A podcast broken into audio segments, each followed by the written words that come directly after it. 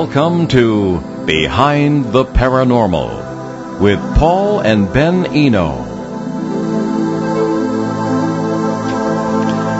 If parasites are just cosmic mosquitoes, as it were, from parallel worlds, why do they react to the name of Jesus? What's up with all that UFO activity in central Connecticut lately? And what are these strange horn-like sounds being heard all over the world? Hello, and welcome to the 317th edition of Behind the Paranormal with Paul and Ben Eno. I'm Ben, and those questions came from my co-host and partner in the paranormal, and tonight's guest again, my dad. it's third week in a row. again. Uh, sorry, I didn't mean to sound kind of angry about that. Like, oh, it's tonight's Well, guest not- again. Well, you know, we No. open lines anyway. Whatever. All right. This will be an open line show, and we'll be burrowing into our ever-growing stack of emails. But you're welcome to call in as well, and on any paranormal subject, since we can just talk about anything. So locally, or anywhere from anywhere in the world, it's 401-766-1240. Again, the local numbers slash anywhere in the world is 401-766-1240, or toll free from anywhere in the U.S. 800-449-1240. There was a tremendous response to our two shows on possession and, and exorcism, and so many of our emails have to do with that subject. But before we get into that, it's time once again for our weekly paranormal contest.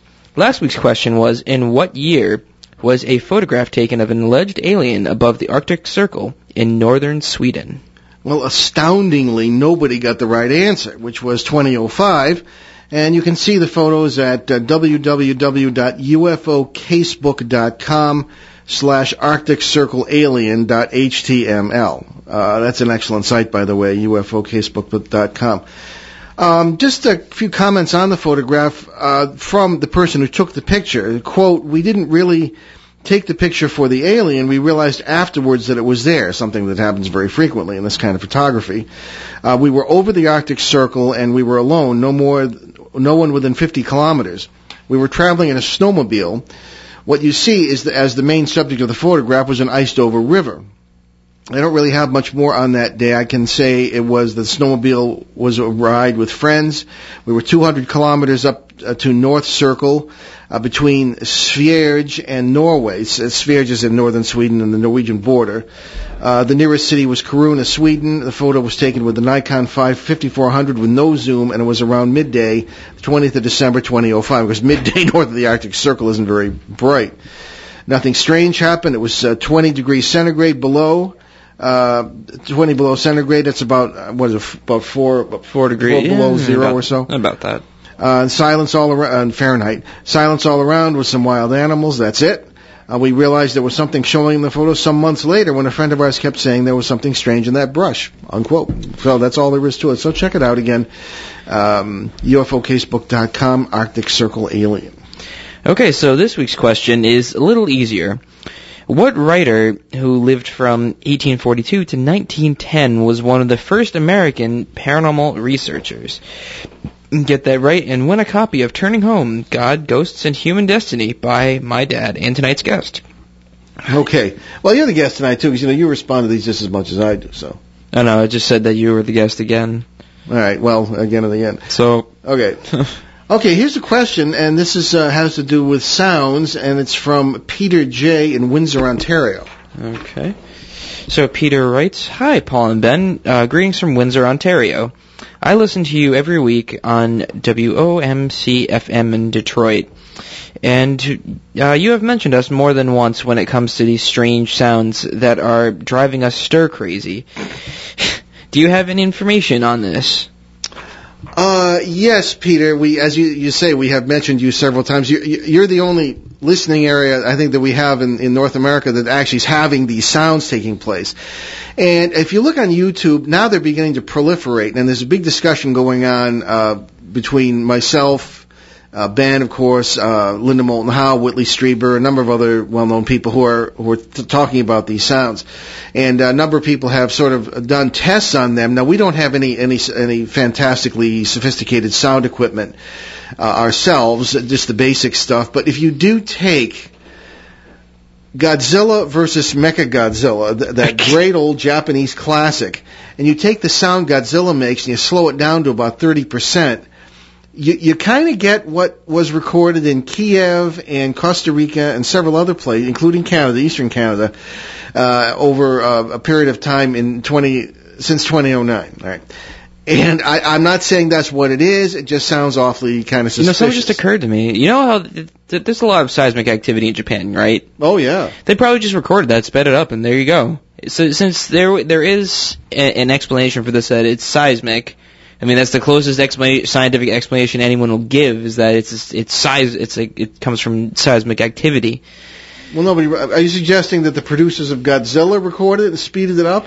Well, yeah, maybe I Well, don't know. that's an interesting perspective. I haven't heard that because anything's possible. Well, where do you think they'd get it? I mean, usually, I mean, you could say that they got it from. Although they got like, they they they, they uh, kind of twisted up some sea lion sounds and so I don't know. well, this isn't Star Wars. I mean, that's what they did for Banthas. That's right. Well, I about your superior knowledge of Hollywood's audio proclivities, but I well, mean, no, I'm just saying since since you said that, so taking taking from your perspective Yeah. that they took that it's like, well, it sounds like Godzilla slowed down. So what if the Japanese recorded the size, like what they heard from the seismic whatever, and then sped it up, and bam, there you go. Well, first of all, we're not sure it's seismic, and secondly, we're not. I'm not aware of the sounds being uh, known at those at that time. Now, what Mm. we're talking about in Windsor, it's not the same sound. Oh. Just the most common sounds seem to be these these horns. This is one of the reasons I put that into the original question because these they sound horn-like, and of course.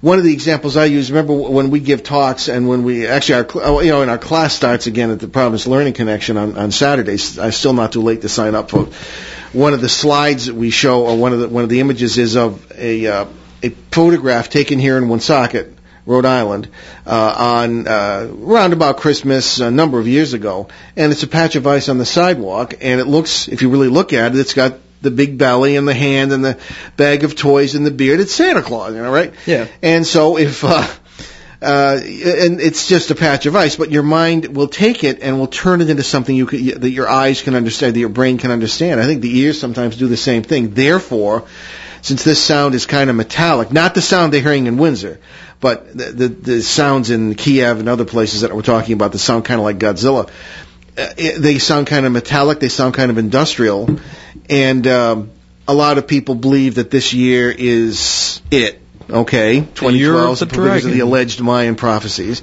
People are going to start saying, "Aha, the trumpets of Gabriel." okay, because you wonder if, if some of the ancients didn't hear these sounds. Yeah. And uh, you know, matter of fact, I, sh- I was well, we're, we're doing a show um, on what, what's oh yeah, There. you heard. February 19th. We're doing a show with Linda Moulton Howe and Larry Lowe, uh, uh, ex- experts from Arizona. On it's entitled Gabriel's Trumpet, and we're going to look. We're going to play some of these sounds, and we're going to be able to uh, analyze them from whatever perspective th- this group of us that's talking about them can can can accomplish.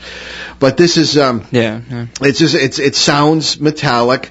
If they are trumpets, the the uh, whoever's playing them did not go to Juilliard, I will say, and uh, it's it's a matter of interpretation. A lot of people say, "Aha, it's the biblical trumpets of Gabriel or the end of the world." Well, I mean, if it is seismic, I can just see these guys, you know, several thousand years ago or four or five thousand years, hearing these things, not knowing what they were, and saying, "Aha, it's coming from the gods," and then putting them into the ancient literature, including the Bible, as possibly uh, something that, that you know you, I can just sort of see that happening. Yeah, I can I can see that. I don't know. Uh, it makes me think of the Gary Larson cartoon with the "Welcome to heaven, here's your harp," and then it's like "Welcome to hell, here's your accordion." like, yeah.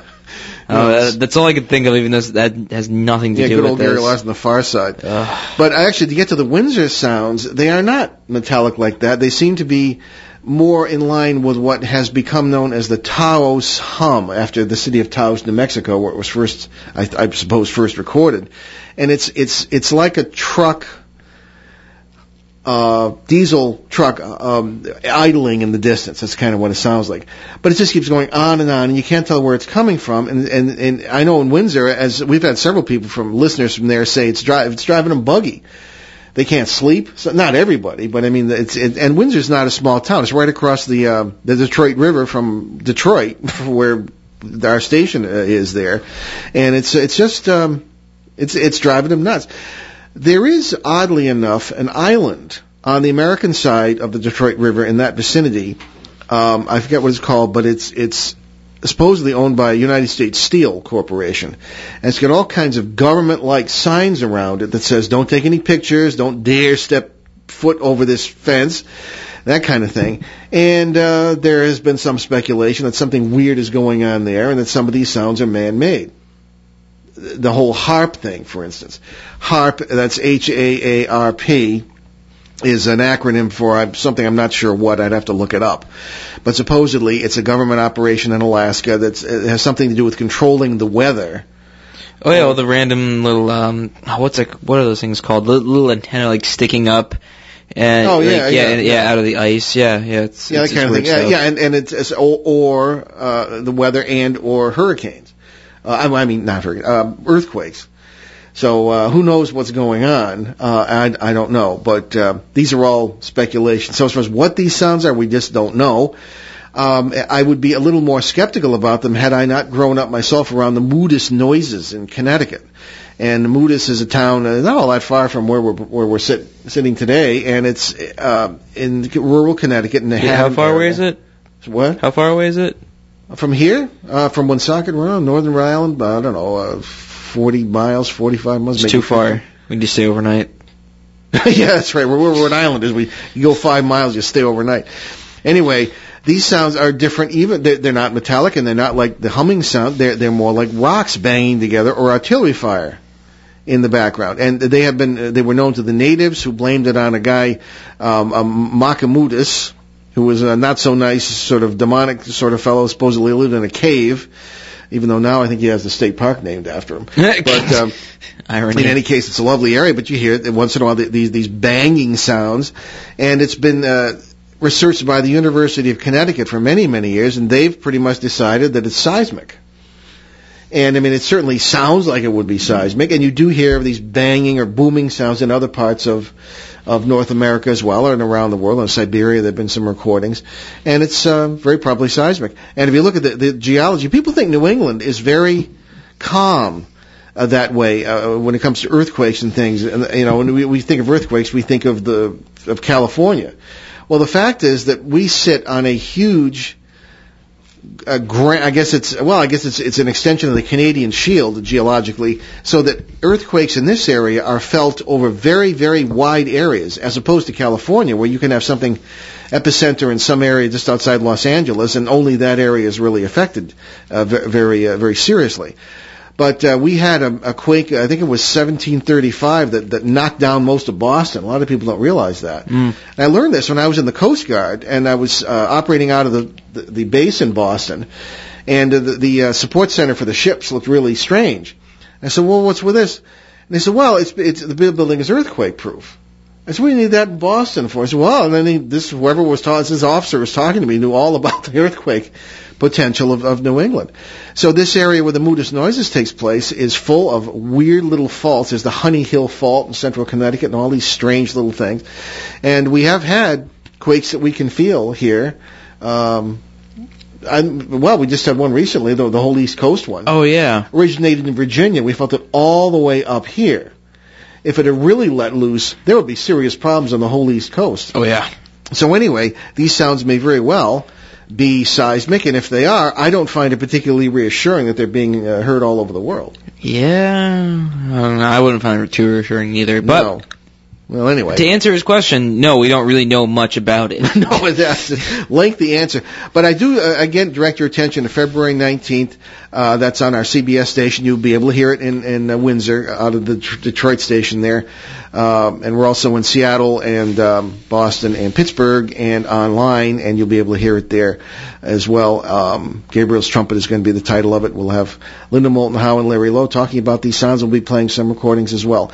Now, I do warn you before we leave that subject that YouTube is full of copycats. Yeah. And if you look at several of these recordings, I'm thinking of one particularly from Kansas, they are exactly the same sounds and tones. For example, the guy said he recorded it uh, in one case on his cell phone, but it's a stereo sound and the cell phone sound is not, and uh, it, it just it doesn't add up. So there are a lot of copycats out there. So just beware of that and not to get too upset about some of these things. don't All trust the internet. Well, no, it has its double-edged sword capability. Yeah. Okay, here we are on a different subject. Uh, going back, uh, this is about holy water, and it's from Kay Yang in Atlanta, Georgia. Okay, so uh, Kay writes, "Hi Paul. In your books, you talk about using holy water in some cases. How come that and other Christian objects work in some cases and not in others? And you sometimes talk about ISIS. Does she have to do with anything? Love you and Ben. Ben is so cute." It really does say that. You didn't make it up. No, Oh, no, I did. Yeah. Yes, yes, I I love making up facts about myself. Yes, I. Wait, Okay. facts. I love making up opinions about myself. Well, a lot of people think you're cute. Well, I mean, meaning I'm not. I. Well, So right, it's- you know, it's- it's back to the subject. Okay, well, this obviously comes from our uh, series we did here on uh, WOON on uh, possession and exorcism over the last two weeks. We did a two-part series, and there are a lot of things that kind of, in my experience, uh, which goes back pretty far of uh, with this stuff that doesn't really add up sometimes. Uh, the use of holy water, for example, I think she might be referring to several cases in, uh, particularly footsteps in the attic, when I was uh, recommending the use of holy water. When you go into cases where negative things seem to be happening, and I'm not, I'm not talking about possession or exorcism, but cases that involve uh, negative, what we call parasites or negative entities that are feeding off the negative energy in a family or on a person. Uh, I, I will some. You, if one of the first things you look at, of course, is the people who are experiencing this. Uh, and one of the questions you ask is, uh, of course, what's the medical history? What's going on? Who besides you is seeing or hearing these things? And what is your religious persuasion? Because people's belief systems have a lot to do not only with how their lives go, but with how they interact with the paranormal. Faith is a very powerful thing. It's extremely powerful.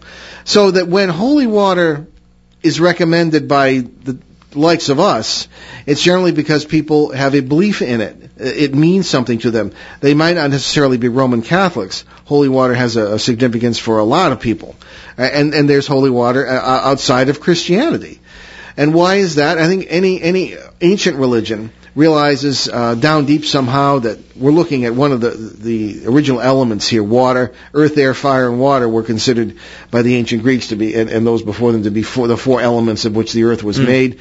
Uh, if you look at it scientifically, hydrogen and oxygen. Hydrogen is the basic building block of, of the known material universe.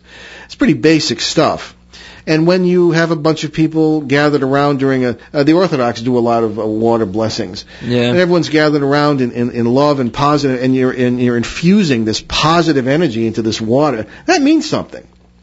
You know? Yeah. And so, uh, coupled with someone's faith, that becomes a powerful weapon. And people ask, okay, uh, you bring in to an exorcism a cross. Now, I've never seen an exorcism on a person where the, cross actually, you know, burns their forehead and all this silly Hollywood stuff that you see. But there are some dramatic effects at times. And the, the, the thing is that it's, I, I often cite, you know, it works because of your faith. Jesus went to Nazareth, and the gospel says he couldn't perform any miracles there because nobody believed in him. Because they- They'd known him since he was a kid, and they say, you know, and uh, so that that it's not like he goes in and forces himself on people in the gospel. It's the same thing in life.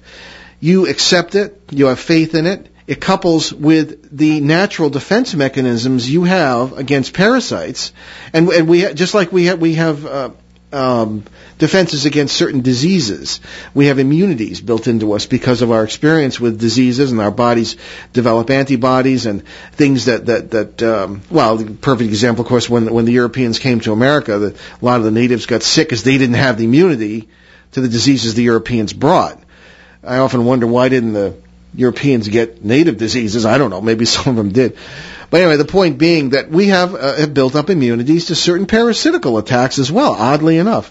It may not be physical, it may be spiritual, but sure enough, when you couple it with something you believe in, you have a tremendous weapon. I've seen, uh, stuffed animals work for little children who are frightened in cases, especially in poltergeist cases. There's a certain uh, stuffed bear or something that they really have. They they have a lot of love for it. They have a lot of they interact with it psychically, so to speak, or psychologically, and it helps keep parasites away.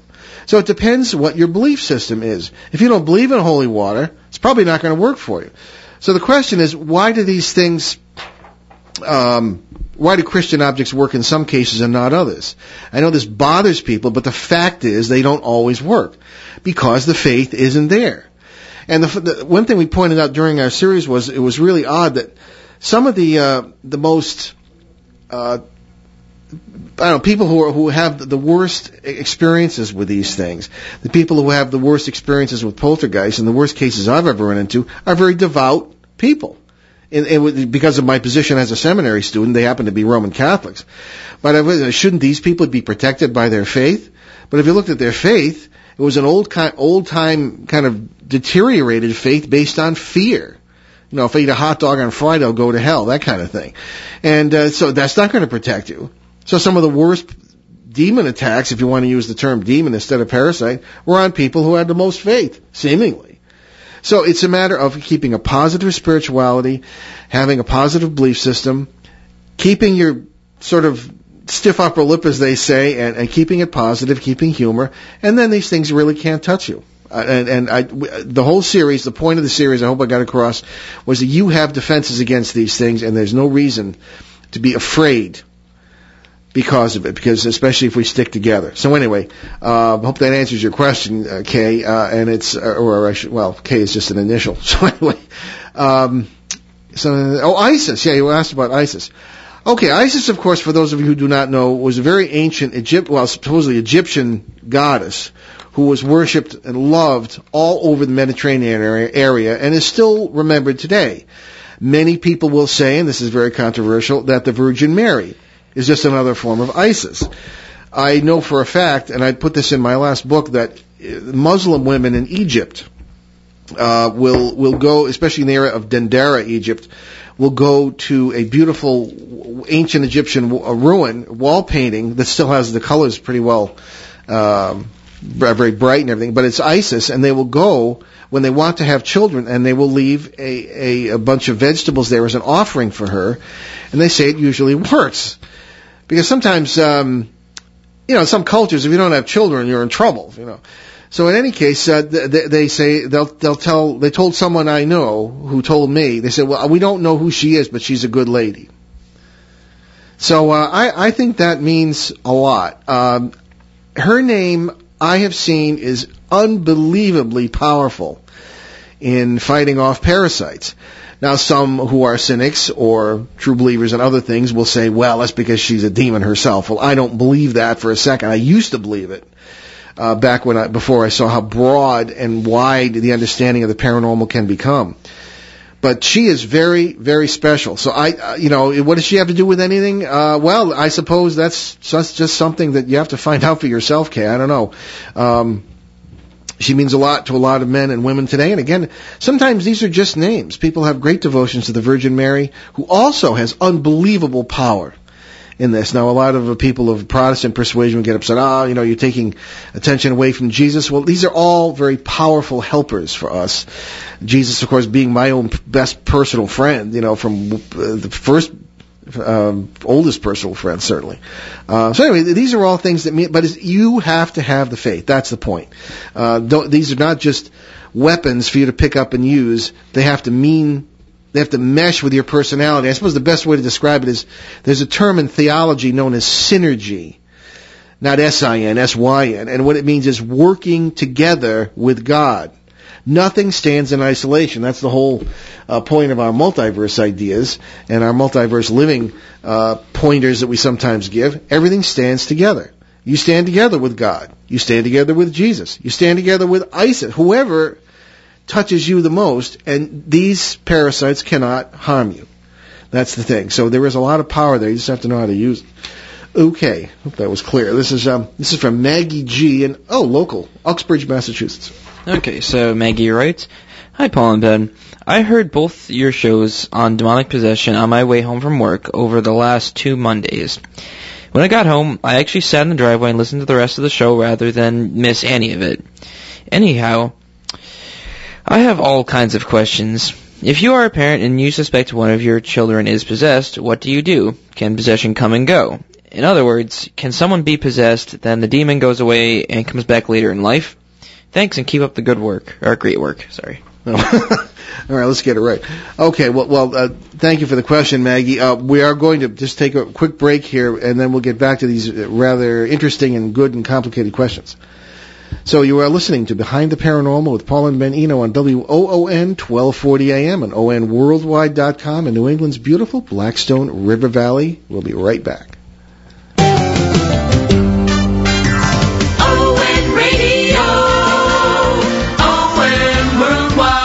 Hello, everyone. My name is Bill Bruno, and I would like you to join me and my friends every Sunday afternoon from 1 to 4 because the oldies are back on WOON. The Memory Lane Show every Sunday afternoon from 1 to 4. Tell your friends that the oldies are back on WOON. ON Radio.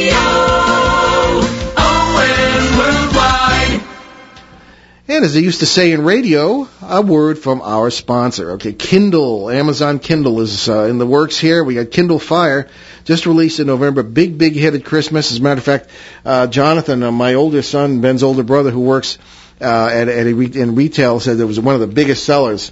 A very popular item. Uh, the number the number one most wished for product on Amazon.com certainly. $199 and you get all kinds of things. Not only books, including four of my books. Uh, you get um, the magazines, newspapers, and all sorts of uh, movies, apps, and uh, games and more, and just name it. And now Amazon is offering an Amazon Kindle gift card, which you can learn more about at Amazon.com, and people can use that to buy what from to buy the apps and the things that you, for the Kindle Fire you gave them at, at Christmas time or whatever, and so that would be something uh, that makes a nice gift. Certainly for Valentine's Day as well. Uh, Kindle, of course, itself uh, you don't have to go with the Kindle Fire, but Kindle is as low as seventy nine dollars and uh, you can get up up to a million, um, and that's no exaggeration. Uh, books and publications, and magazines, all sorts of newspapers and things, uh, and uh, be able to use that instead of the uh, lengthy trips to the bookstore that cost you money in gas and and uh, paying extra for printed material. But anyway, it's a sweet deal, so check it out at Staples and at Amazon.com. Amazon Kindle Fire and the regular Amazon Kindle as well, and all the little accessories they're starting to come up with to go with it. So welcome back to Behind the Paranormal with Paul and Ben Eno. And we just start we just stated a question from well not stated we got a question from a woman named Maggie in Uxbridge, Massachusetts, and we she asked about possession if it if it comes and goes, but before we get back to that I'd like to give the numbers for tonight once again. So locally or from anywhere in the world, the number is 401-766-1240. Again, that's oh 401-766-1240. And from anywhere else in the United States, it's 800-449-1240. Again, 800-449-1240. Okay, and Maggie asks some very difficult questions here. If you're a parent, you suspect that one of your children is possessed, what do you do? Now, I think all of us parents have thought, gee, what a little devil, you know, from time to time. you know, uh, Thanks, Dad. well, I don't know. I, you were two years old to find you up in trees, and oh, you, you, every It- gray hair in my beard has your name on I did send you to the hospital a few times. Well, that was because you poked me. You were you're like six months old. You poked me in the eye and scratched my cornea. Sorry. Yeah, it was uh, it was a bit of a challenge, but you turned out okay. I must admit. So in any case, I'd like to think so at least. so in any case, it's a very difficult thing. The, the criteria we gave for judging that someone is possessed, oh, and it is a very the overt knockdown drag out possession that we're talking about is is relatively rare. Supposedly, at least one of the layers of the stories you get from the Vatican is that they believe it's increasing, but generally it is relatively rare. What you look for, and again, uh, I was working with this in the context of psychiatric hospitals in several states, was phenomena occurring outside the person. I mentioned one case in which this young girl who was exorcised three times, and I did not think it was a good idea, uh, was was uh, having uh, phenomena such as things falling off shelves in her hospital room. Uh, things would rise off tables. Uh, things obviously that she had no physical control over would occur. So that's one thing you look for. You look for um, knowledge that they would have no way of knowing. This is one of the things, as we mentioned, ego was a problem when parasites come after you. If anything, and Ben will tell you this too, if anything feeds, how would you put it? What do you What do you mean? Well, if anything feeds your ego, watch out. Oh yeah, yeah. If any, I I didn't know where you were going with that. Yeah, if, if it if you're like, oh, ask for angel for help, and angel comes out, it's like you're all powerful. That that's just that's not an angel. or you're very special or something. And this is the problem. I think that's happening. A lot of these shows about ghost hunting and even that, and even if they don't mean to, are attracting a lot of their audience, which consists, I think, mostly of young teenage girls, uh, to try things out in the occult. And that's usually a Ouija board or some other tactic that punches holes in space time where you're not supposed to be and can ring the dinner bell for these these parasites. And they come in and and if they start telling you that you are uh, very special, and you might say, "Well, gee, I flunked math, but I have a cosmic friend who was immortal," and yeah, that, that really can boost your ego. And of course, the thing, all the thing's doing is lining you up to be a hot lunch. So that's that's to be. Uh, if you have a child who is involved in the occult, that could be a problem. All right. But of course, it doesn't necessarily end up in possession. But Yeah, there's cer- there's a certain amount of agreement on the um, possessees and yeah. So if if the kid's messing around with stuff they shouldn't be messing around with, yes, that'll that'll definitely open up some doors they don't want to be opened. And uh, you know, we've certainly seen we've seen that ourselves. You know, especially and, and I've seen uh, many times kids who are not so frightened or not not so concerned about even when stuff's flying around the room around them, and they're, they're they think it's pretty cool. Look at the attention they're getting. Yeah. Now, I'm thinking particularly, I, go, I always go back to that case in 1974 in Bridgeport, Connecticut. You had network reporters in the house. This is the most exciting thing that ever happened to this kid. So uh, th- that that can be a problem, a a matter of ego. Uh, and when you have this great knowledge somehow that, that comes to you, I, I think it's a multiversal phenomenon.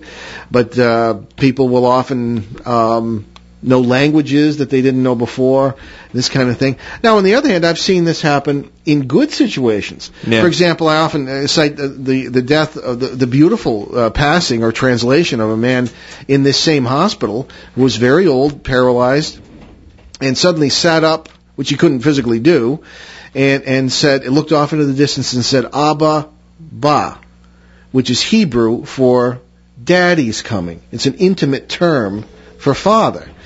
And this man, he, he was an old Irish guy, you know, did, had worked on the, the docks in uh, Ogdensburg, New York. He didn't know Hebrew, and then he just passed right then and there. It was it was a beautiful thing.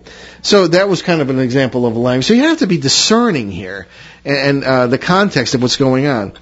I think you also cannot make such a judgment yourself. The trouble is, who do you go to? To ask about these things?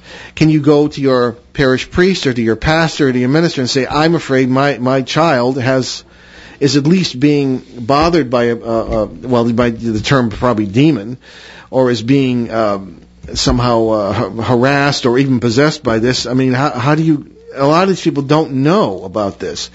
As I've often said, contrary to popular belief, Roman Catholic seminarians, at least in my day, and as far as I know today, are not routinely trained in how to handle these things. They're told to refer it to a certain priest in the diocese who is the diocesan exorcist who will be able to handle these things. There's certain knowledgeable people. Supposedly now the Vatican is training more people to deal with these things, but you can't say anything that comes out of there with face value at face value. Yeah. I know people there and they're not talking, and uh, there's more to this than than they're letting You out. see, you, the you you'd think with all the all the controversy that like everybody spews at them, that they'd at least be more open. Well, I think they're better than they used to be. I would say that when they were after me, they said, "What are you doing?" You know, and I was studying under the best people in the world, and they were still bothering me about it. And I said, "Look, you know, you, you should just tell people what this is about." The movie The Exorcist had come out. Everybody was paranoid about that. Everybody was in the church was was upset about the, the any any mention of it. And uh, of course, at the time, they were getting more liberal. They were trying to be nice and positive. Everything's happy, sing kumbaya. And here comes the the the, uh, the old idea of exorcism and possession again through this movie, and they just flipped. Um, so instead of being honest and open about what it was, don't worry about it. You know, we deal with it this way. That, they just clammed up and I got in trouble for talking about it. So in any case, uh, now they may be opening up. Uh, we've had priests and nuns who are fans of this show. We have uh, uh, clergy who are. Uh, we've had clergy on the show, and uh, they seem to be a little more open about it. But the the fact is that there are not a lot of people in the clergy who know about this. So uh, I would do some research if you are wondering about this in your own family. Uh, contact us if you want. Why I'm probably opening the floodgates. You know, we're really swamped as it is with inquiries and desires, you know, and, and requests for help. Well, she didn't. She didn't mention that she thought her child was possessed. She just. Oh no no no! I if- certainly hope that's not the case, but I'm just giving some ideas about you know how how you approach this. Oh yeah. So never assume that's the case. Again, if you keep whatever's happening with with your children, keep it positive in the house. Bring the family together if you can. Uh, a lot of families have issues, have stress, and this there's no there's no hint of, of parasitical activity. At other times there are. It has a lot to do with where you live, the energies uh, that are geotechnic, uh, strange things that seemingly unrelated uh, would have to do with this. So uh, just again, try and keep it as positive as you can. Keep the the humor going, keep the faith going, keep all good things going, and you're, you're probably not going to have this problem. So I would say seek help very carefully with this. But again, if if these things are happening, it could be indications of something else.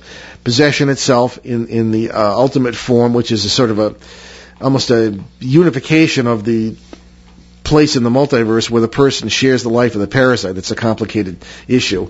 Uh, is very rare. So anyway. Uh, I don't know if that. Th- th- there's no satisfactory answer to the question, Maggie. I'm sorry. Uh, anyway, uh, the next one here: uh, Can possession come and go? Uh, yes, I have seen that. Uh, it. Looking back on it today, I wonder if it is it actually was possession in the classic sense. I have a very different approach to it today. Uh, so, but I'd say essentially yes. The uh, parasites have cycles. I've seen in poltergeist activity where they sometimes will literally get worn out, disappear for a couple of years, and then come back. Although usually it's been dealt with by then. So, you know, you, you make the break between the, the, the victim and the parasite. Um, okay, possession. Okay, in other words, can somebody be, be possessed and the demon goes? Yeah, th- that can happen. Uh, and that's the end of her question. So.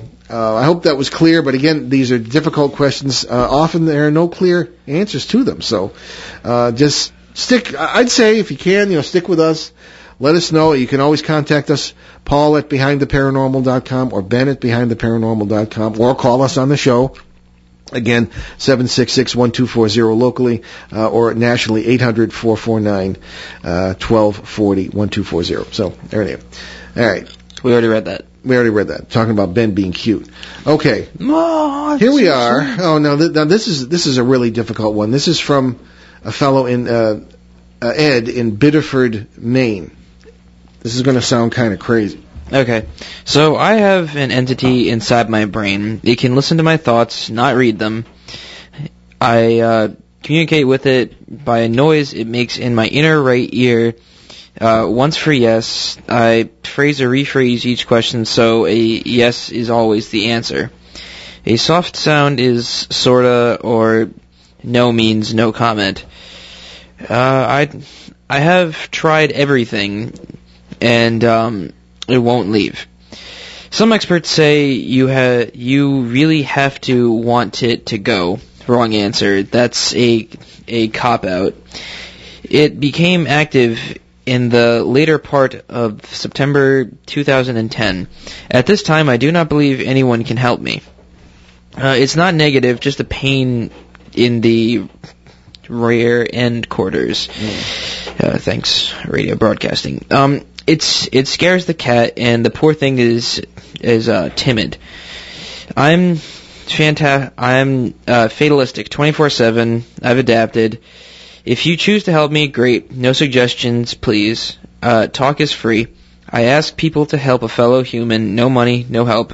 If if I uh, don't pay the piper, I rot in hell. It's All right, seen- well- uh, whatever. All right, that, that, that's Anyway. good.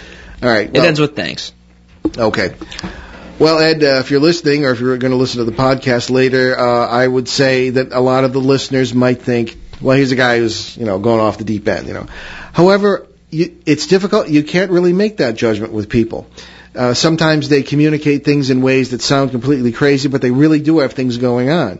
Uh, I would say this is a classic example of a person, and Ed, you might not like what I'm going to say, who is very, very alone. That's no crime. That happens to people. And uh, there, are, there sometimes can be influences uh, that, that are going on here. if, uh, however, you- you're, you're very physical with this. You're ringing in the ears. You've got uh, the, the, these the, the sensations in the brain, all this kind of stuff. Everything you describe here could be interpreted as a as as, as a form of schizophrenia, actually, and could be interpreted as a psychosis. On the other hand, I've seen situations in psychiatric hospitals, and, and doctors have almost agreed, where th- these things have occurred, but there is a paranormal aspect to them. So the fact is, I really don't know what to suggest. There are all kinds of questions you're going to get from me, such as what is your medical history? Are you under any kind of medical treatment? I'm not wild about medical treatment because psychiatry has largely become a, a bunch of a, a drug deal situation. Yeah. Psychopharmacology Medical- is what psychiatry is about today. They don't help people; they hand you pills. Yeah. It- with, some notable exceptions. There are always people who are more traditional in their human to human approach, especially the people who are into transpersonal psychology. But generally, I don't like what I've seen develop in psychology and psychiatry over the last uh, 30 years or so. I don't think most of the psychiat- most of them. Don't And one of the most like it frustrating things about reading and dealing with these emails is they ask for help and you don't know what to tell them. Wh- Where, where do you send them? Who can you trust in this? Yeah. You know, if you got something going on in your house, you got a bunch of goofy ghost hunters come along with their silly equipment they don't understand, their kids half the time, and self-appointed experts who have no training, no qualifications whatsoever, and everybody buys it. That really upsets me. And then you have a situation like this. You mean, I, I, I never got a medical degree, even though I worked in hospitals, but that was for pastoral reasons. Uh, I don't know what to tell you here. Um, I, I, I'll be in touch with you off the air, Ed, and, and see what, what can be done, but I just don't, and we're certainly not going to charge anything. We don't, we don't do that. That's why we, you know, don't have a pot to put flowers in, but I just, we look at this, this whole thing as kind of a ministry in a way. See. So anyway, um, I will be in touch. I, I, I don't know what to tell you otherwise. I need, I need the answers to some questions. Okay, now here's one that came in on Facebook uh, from Richie Wagner. Since he put it on Facebook, I assume he doesn't care if we use his name. Everybody can see Facebook. Hmm. Okay. Yeah. So Richie writes to us, exorcisms. If demons are nothing more than parasites from another universe, why would they answer to the Roman rites of exorcism? Uh, while I understand that not all exorcisms are real, and there are documented cases of those that are within the Catholic Church, Father, uh, is that Mala- Malachi or Oh, Mal- Malachi? Malachi Martin. uh, Malachi. Yeah, uh, wow, here cheese. And yeah, Father Malachi Martin uh, was very vocal about this. Can you offer a bit more insight into this? Okay. Uh, yeah, now this keeps coming up. You know, why. uh, Well, first of all, I responded to Richie on Facebook. He said, What do you mean nothing more than parasites from another universe? I mean, I think that's pretty spectacular.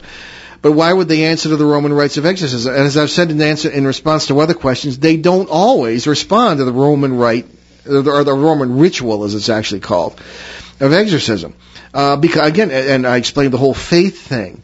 There is another factor in there that I haven't mentioned. I didn't mention it in the series, and I haven't mentioned it this evening, and that's the the kind of priest who performs this exorcism. And again, speaking in the context of the traditional Roman thing, there was in the end of the, well, actually started around 311 A.D., uh, a thing known as Donatism. And it was later condemned as a heresy at the Council of Carthage in 411, 100 years later.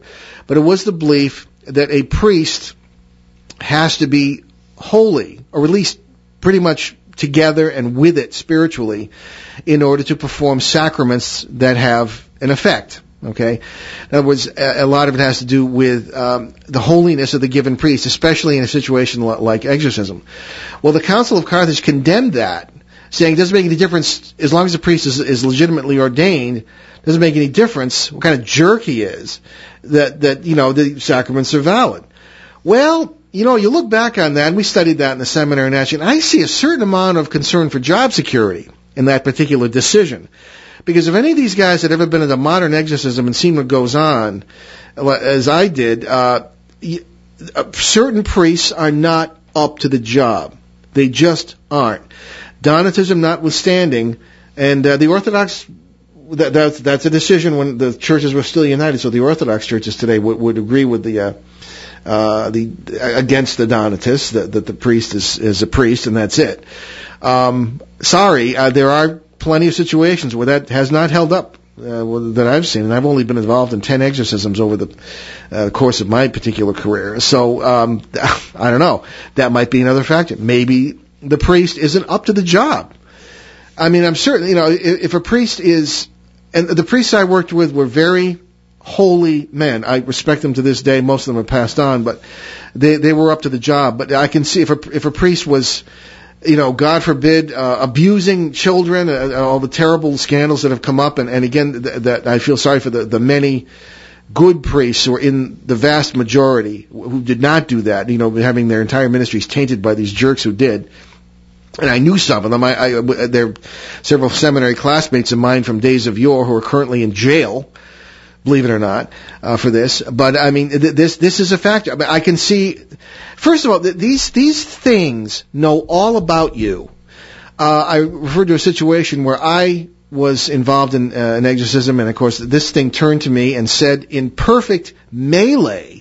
The language of Malaysia, because we had to have it translated, because it was this this thing was recorded, and it was telling me all about my father's death.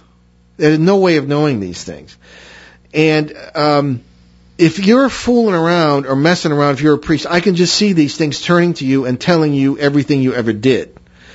This can real and it, it if you lose credibility here in this situation, it really can be bad. So th- there may be a factor, despite Donatism and the combination of that, that, that, that, that could be a reason why sometimes they don't respond to this. So that's another factor.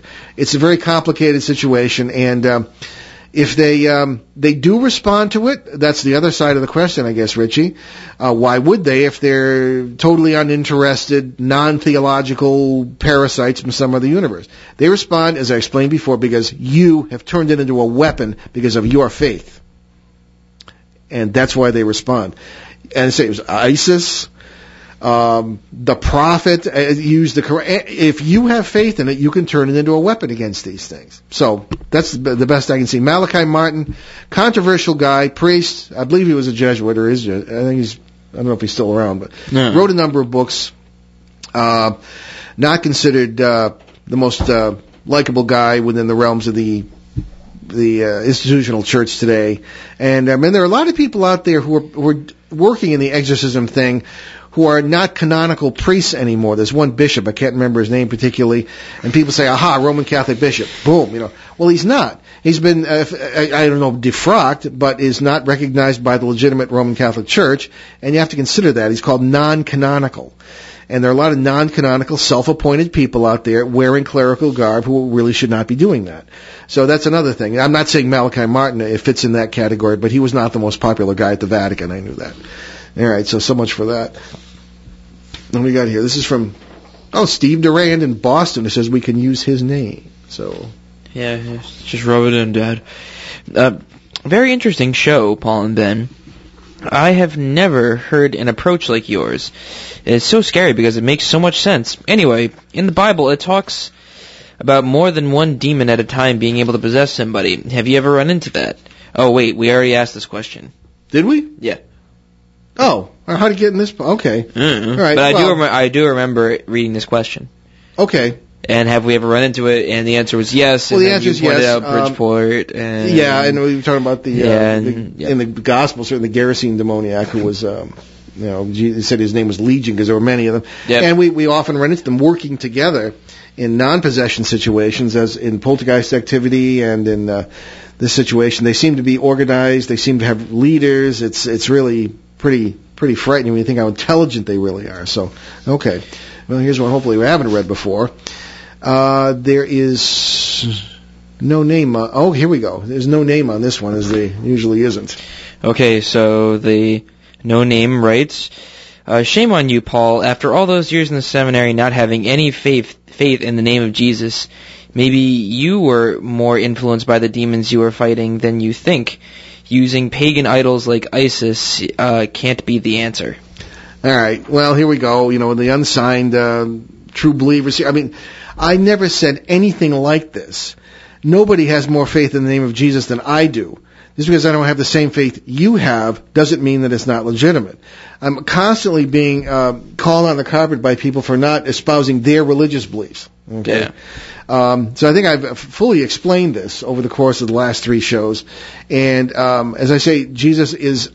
I am the first one to put faith in that name, that holy name, that powerful name. So don't tell me. Uh, I think you just heard wrong, or you didn't listen to the whole show, one or the other. Anyway, uh, there's plenty of power in the name of Jesus, and don't make any mistake about that. So, so much for no name. All right. Well, how much time we got here? So, yeah, We have like seven minutes. all right. All right. Here's another thing on the same subject. This is from Martin in Pittsburgh. All right, so Martin writes, uh, one of your best shows, Paul and Ben. I've never heard that subject explained so well. And to see uh, what you've seen, Paul, chills. I do have one question. I'm almost afraid to ask. How young was the youngest possession victim you've seen? Uh, 12 years old. Uh, that it, it's it's difficult, especially when it seems like it's not their fault. But we went through that in the show. That what why would someone of that age who apparently was innocent, uh, why would they be, you know, the victim of some of these things? And we got into issues of family and negativity here and there, and, and what could have happened. And uh, I don't know. So you wonder sometimes if if there even is at times a theological perspective on this, because in the multiverse, uh, again, we explained uh, last time that you can share the lie, you share the lives of all living things. It's one great big energy, and you're you're a unique expression of that energy. And when you, you're in a possession situation of the worst kind, you're literally um, living where you are in the multiverse, where you share the life of this thing, and it knows it, and uh, that's about as far as it can go. So, um, uh, 12 years old is the answer to the question. Uh, hopefully, uh, there wouldn't be anybody younger than that. But Mm. anyway, okay. Um, here's a local one from Lynn in Lincoln, Rhode Island, in our listening area here. All right, so Lynn says, I couldn't turn off your show last week. I was so fascinated and scared. I wanted to know one thing. Can animals be possessed? That's a good question. I guess she doesn't know our cat. Uh, no, it, well, he's he's a pretty good guy when you get to know him. But um, you know, we didn't mean to scare people. It's just you know, people are asking and asking and asking about this because of these movies that are coming out about it. It's just like it was in the '70s. And again, you know, you can't dwell on this stuff. You dwell on, on the positive nature of it. And all, and what I'm trying to do in what we're trying to do in these last two shows here, of course, has been to share my I suppose, relatively unique experience with this, and to see how um, how it, it relates to um, explaining what this really is all about. And of course, as with most things, we apply a multiverse explanation to it because that doesn't make it any easier or any less frightening. But again, keep your mind on positive, everyday things. Your friends, your family, they're your treasure. They're, they're your defense. They're your fortress. Okay? And certainly your faith. You do need some kind of belief system. Um, it's popular today to say, well, people make up their own religion. Well, do, do what you have to do, but, but get it into your system and realize that these things can't touch you if you have the right defenses. And do not fool around with anything that's occult or negative or anything like that because it's just going to get you into trouble. It's like staying, well, uh, people have written in before, Ben, and said, oh, I've used a Ouija board. Well, we had, we had a cousin. She lived to be 104 in Florida, cousin by marriage. She used a Ouija board every day of her life, talked to all her ancestors and all her friends. And she said, well, you know, and I mentioned, uh, I actually, I guess I actually used the word schmuck in one of my books, and she thought I was referring to her. And I said, look, you can stand in the middle of the highway all day long and not get hit by a bunch of, of cars, but chances are you will. And chances, you know, if you on the Ouija board, you, you may have something that really is what it says it is. But is it worth the chance? There are other ways to live in the multiverse without punching holes in stuff and, and doing it dangerously. You can watch the traffic by standing on the side of the road. Anyway, that's perhaps a bad analogy. Anyway, that's That's does a pretty. That's a pretty good analogy. I like that. I like yeah, that. well, I think it's true. Can animals be possessed? Yeah. I mean, I haven't seen it, but if you believe the Gospels, I mean, this, the, the, Jesus cast the uh, the demons into the uh, the herd of pigs, and they went flying down the slope into the Sea of Galilee, and they all drowned. Uh, there have been stories I've heard, although I say I haven't seen it myself. So as far as I know, the answer is yes. All right. So, you know, odd question, but legitimate. Okay, well, we're going to wrap it up here, I guess. Uh, many thanks to our, our lovely producer, Denise Richards, and we'll see you next Monday, February 13th, right here on WOON 1240 AM and ONWorldwide.com when Ben and I will welcome back Maverick paranormal researcher Thomas P. Fusco, whom we like very much, but whose I- unique ideas we're still trying to work out. He's dri- his book's driving me crazy. Slowly getting through the book. Yeah, exactly. Uh, on our regular CBS radio edition on Sunday, February 12th in Boston, Pittsburgh, B- Detroit, and Seattle, we'll welcome for the first time Dr. Christopher Keating, who will tell us why the world will not end in, or will not end this year. I almost said in 2012. I keep forgetting it's 2012. Yeah. If he, if he's wrong, we won't have him back again. Okay, that's funny. But and I I have it on good authority that good old Dierlon may call in uh, our proponent. We'll see whether that, what where that goes. Anyway, we'll leave you this evening with a quote from that old sweetheart and American philosopher William James. A great many people think they are thinking when they are merely rearranging their prejudices. Unquote. And thanks for joining us on our great cosmic journey, and we will see you next time. Return to this radio frequency 167 hours from now for another edition of Behind the Paranormal with Paul and Ben Eno.